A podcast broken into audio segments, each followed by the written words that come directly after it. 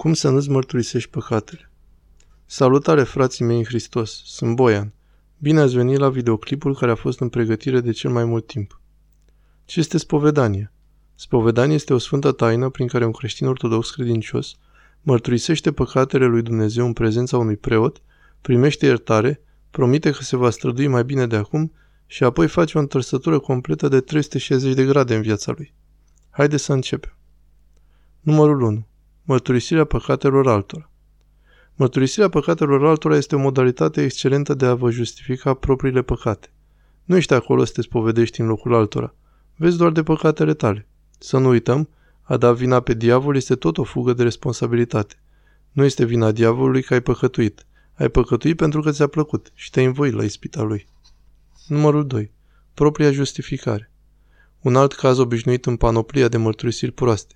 Acest tip de pocăință nu e deloc pocăință. Justificând propriile păcate, de fapt ne iertăm pe noi înșine fără să ne pocăim de nimic. Ne putem întreba de ce menționați aceste păcate. Desigur, putem oferi context pentru anumite păcate și preotul se poate interesa, dar dacă există măcar o urmă că ne justificăm păcatele, facem o treabă proastă cu acest lucru numit pocăință. Numărul 3. Ascunderea păcatelor. Ultima parte a nesfintei treime a spovedanilor ratate este omiterea cu bună știință a ceva. Amintiți-vă rugăciunea pe care preotul o rostește înainte de spovedanii. Iată, fiule, Hristos stă nevăzut, primind mărturisirea ta cea cu milință. Deci nu te rușina, nici nu te teme, nu ascunde nimic, ci nu te teme să spui tot ce ai făcut ca să iei iertare de la Domnul nostru Isus Hristos. Iată și Sfânta lui Icoană dinaintea noastră este și eu sunt numai martor, ca să mărturisesc înaintea lui despre tot ce vei spune. Iar de vei ascunde ceva de mine, îndoite păcate vei avea. Ia seama, dar, de vreme ce ai venit la doctor, să nu te întorci nevindecat.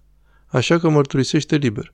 Toți ceilalți au făcut majoritatea absolută a păcatelor pe care le-ai făcut, în special acel păcat pe care îl mărturisești mereu și mereu. Numărul 4. A nu fi specific. A nu fi specific despre păcatele pe care le-ai săvârșit este o modalitate uimitoare de a-ți recunoaște păcatele fără a le numi. Știți, sunt un mare păcătos, am făcut toate păcatele, cu excepția crimei. Păcatele mele sunt prea mari să le menționez. Nu te schiva, spune ceea ce ai făcut.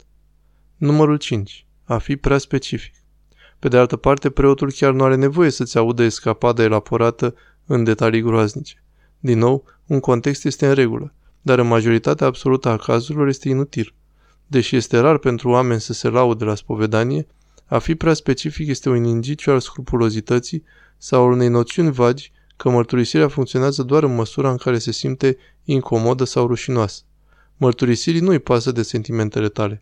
Ceea ce faci după spovedanie, nu ceea ce simți în timpul ei, este măsura unei mărturisiri bune.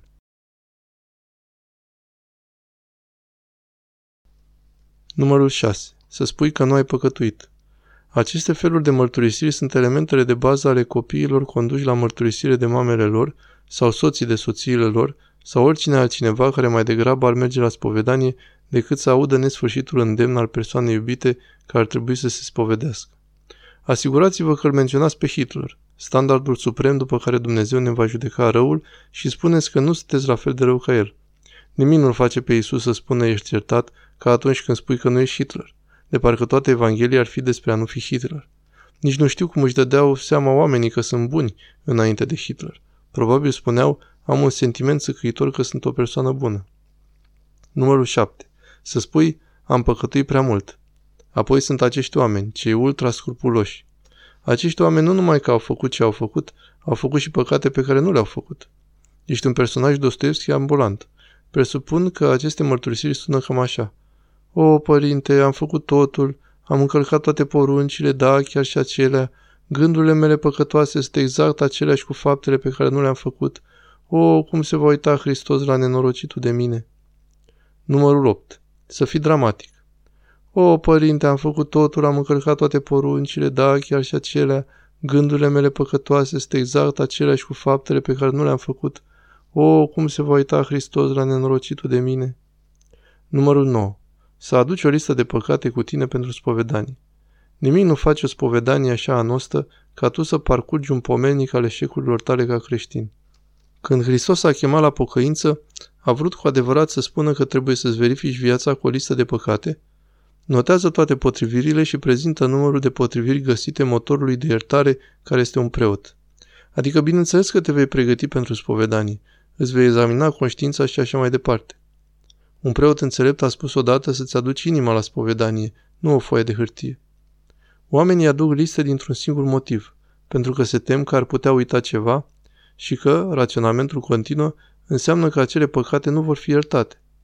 Odată ce rugăciunea de iertare a fost citită, ești iertat de toate păcatele tale, cu condiția să nu fie ascuns nimic în mod intenționat și ai încredere în mine. Acele lucruri pe care vrei să le ascunzi, ți le vei aminti. Numărul 10. Să te îndoiești de iertare. Există multe variante ale acestui lucru. Păcatele mele sunt atât de mari, poate Dumnezeu să mă ierte? Dacă am uitat să mărturisesc un anumit păcat, a fost iertat? Vreunul dintre păcatele mele a fost iertat dacă nu detaliez păcatele cât mai mult posibil? Pot fi iertate acestea?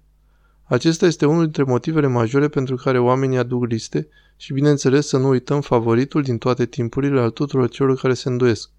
Preotul nu a făcut bine conform cărții, nu a făcut șazamul și acum Dumnezeu nu-și poate lucra magia. Relaxează-te, continuă ziua știind că ești iertat. Numărul 11. Repetarea păcatelor deja mărturisite. Înțeleg, toți avem păcate obișnuite în care cădem iar și iar, nu despre asta este vorba aici. Dacă cazi din nou într-un păcat, bineînțeles că îl vei mărturisi. Aici vorbim în primul rând de păcatele deja spovedite, dar pe care nu le-am repetat. Iarăși, este un simptom al îndoierii de iertare. Și mai important, transformă mărturisirea într-o activitate pentru ca noi să ne liniștim conștiința vinovată. În timp ce a nu ne simți vinovați este un efect secundar grozav al mărturisirii, este doar un efect secundar. Scopul principal al mărturisirii este pocăința și iertarea, nu sentimente frumoase. Nevoia dumneavoastră de a repeta mărturisirea păcatelor iertate este o problemă care ar trebui tratată în afara spovedanii. Numărul 12. Tratarea spovedaniei ca orice altceva decât spovedanie. Mărturisirea nu este o discuție cu preotul dumneavoastră. Nu este un moment potrivit pentru a vorbi despre problemele tale decât dacă acestea se referă la păcatele tale. Este bine să te simți bine după aceea, dar nu este psihoterapie în sens medical, iar preoții pot să nu fie bine echipați pentru a face față problemelor tale psihologice sau problemelor reale de sănătate mentală. Ești acolo pentru a te pocăi de păcatele tale și pentru a fi iertat, nici mai mult, nici mai puțin. Așa că mergi și nu mai păcătui ticălosul al lui Dumnezeu.